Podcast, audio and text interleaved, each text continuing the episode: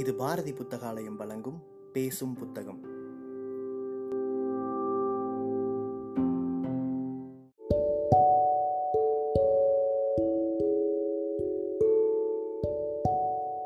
Book day இணையதளத்தின் மூலமாக முன்னெடுக்கப்படும் வாசகர்களுக்கான வாசிப்பு போட்டியில் தேர்வான சிறுகதையை கேட்க இருக்கிறீர்கள். வணக்கம். புதுமை பித்தன் அவர்கள் எழுதிய குப்பனின் கனவு என்ற சிறுகதை. அன்றைக்கு நாள் முழுவதும் மழை சினுசினுத்துக் கொண்டிருந்தது. ஒரே அடியாக இரண்டு மணி நேரமோ மூன்று மணி நேரமோ அடித்து வெறித்தாலும் கவலையற்று வேலை பார்க்கலாம். இப்படி நாள் முழுவதும் அழுது கொண்டிருந்தால் குப்பன் ஒரு ரிக்ஷாக்காரன் வண்டியை மேற்கும் கிழக்குமாக இழுத்துச் சென்றதுதான் மிச்சம். ஒரு சத்தமாவது கிடைக்கவில்லை. மேலெல்லாம் நனைந்து விட்டது. தலையில் போட்டிருந்த ஓட்டை தொப்பி. அது எந்த வெள்ளைக்காரன் போட்டதோ அதுவும் தொப்பலாக நனைந்து விட்டது. தொப்பியிலும் உள்பக்கம் ஈரம் சுவரியது என்றால் வேஷ்டியை கூட பிழிந்து கட்ட நேரமில்லை. அவ்வளவு ஆவல். ஒரு நாளனா கிடைத்தால் வீட்டிலேயே எரிந்து விட்டாவது முடங்கிடலாம். போகிற பெரிய மனிதர்களுக்கு ரிக்ஷா என்றால் மலையில் கசந்து கிடக்கிறது. அந்த தெருமூலையில் நிற்கிற பிச்சைக்காரன் பாடு குசிதான். பிச்சைக்காரனாக இருந்தால் கூட சீ என்ன மானங்கெட்ட பிழைப்பு. குப்பன் பொருளாதார சாஸ்திரி அல்ல பொதுவுடைமைக்காரன் அல்ல. இத்தனை நாளும் அவன் பல்லை இழித்து கொண்டு ஷார் ஷார் என்ற சட்டை போட்ட பேர் வழிகளைக் கண்டால் அவனுக்கு எரிச்சலாக இருந்தது. திருட்டு பசங்க. ஒரு பயலாவது ஏறக்கூடாதா? சார் என்று ஒருவரிடம் வண்டியை திருப்புகிறான். அவர் வேண்டாமப்பா என்று கொண்டே டிராமில் ஏறிக்கொண்டு விடுகிறார். அந்த மனிதனை கிழித்து விடலாமா என்ற கோபம். வண்டியை சென்ட்ரல் பக்கம் இழுத்து கொண்டு செல்கிறான். மனதிலே என்னென்னவோ ஓடுகிறது. இப்போது ஒரு மொந்தை சாராயம் அடித்தால் என்ன குசியாக இருக்கும்? நாவில் ஜலம் ஊறுகிறது. மெட்ராஸ் பூராவுமே வேகமாக இழுத்து கொண்டு ஓடலாமே என்று அவனுக்கு படுகிறது. ஆமாம் இந்த தொலையாத வேலை. குப்பன் பொண்டாட்டி நாலு காசு பார்க்காமலா இருப்பாள்? அவளும் கொஞ்சம் தொழில் நடத்துகிறவள் தான். பிறகு எந்த பத்தினியாக இருக்கா? அவனுக்கும் தெரியும். அவனுக்கு தெரியும் என்று அவளுக்கும் தெரியும். அவள் நாலு காசு பார்த்துருந்தா வீட்டுக்கு அவளை ஓஞ்சது. இவனுக்கு நாலெலாம் கிடைச்சிட்டால் சாராய கிடைக்காச்சு. குப்பன் வண்டியை இழுத்து கொண்டு போகிறான். முகத்தில் பன்னீர் தெளித்த மாதிரி ஓயாமல் தூறல் விழுந்து சொட்டி கொண்டிருக்கிறது. சில சமயம் மூக்கில் போகாமல் தும்மிக் கொள்கிறான். வண்டியும் சடசடவென்று அவன் எண்ணத்திற்கு தாளம் போடுகிறது.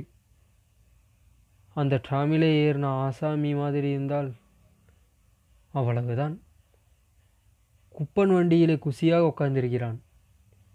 மேலே கோட்டு உள்ள சட்டை மடியில் காசு கையில் பீடி இல்லை சிகரெட்டு. வண்டியை இழுப்பதும் குப்பன் தான் குப்பாயும் உட்கார்ந்து கொண்டால் சோக்காக இருக்கும். அவள் தான் வீட்டில் இருக்காளே. குப்பா வண்டியை வேகமாக இஸ்தின்னு போ. சாராய கடை. இல்லைடா வெள்ளைக்காரன் குடிக்கிற இடத்துக்கு.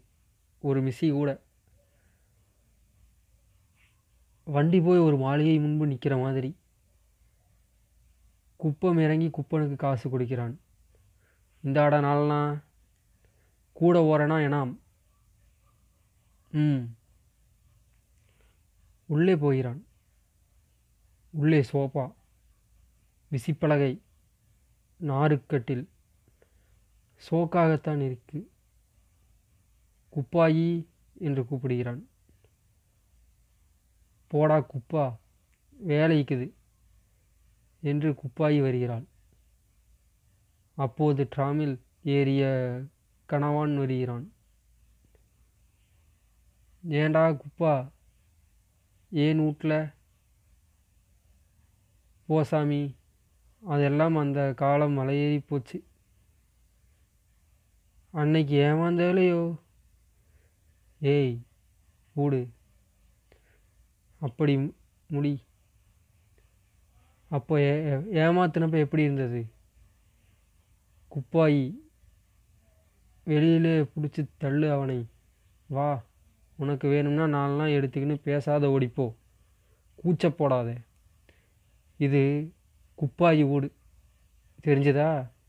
நீ வேணான்னா வெளியில் ரிக்ஷாக்கு இது இஸ்துன்னு போச்சுக்கோ. ஏண்டா முழிக்கிற? போலீஸை கூப்பிடுவேன். படீரென்ற அறை. திடுக்கிட்டு நிற்கிறான் வண்டி லாந்தல் கம்பத்தில் மோதிக்கொண்டது. என்ன ரிக்ஷா? பிராட்வேக்கு வரியா? என்றார் ஒருவர். ஏறு சாமி என்ன கொடுக்குற? நாலனா குப்பனுக்கு சற்று முன் இழந்த முதலாளி பதவியை விட அந்த நாலனா மிகுந்த கழிப்பை தந்தது. நாலனா சிறுகதை வாசிப்பு முடிந்தது. நன்றி. இப்படிக்கு வே. ஹேமந்த் குமார் துடுப்பதி பெருந்துறை ஈரோடு.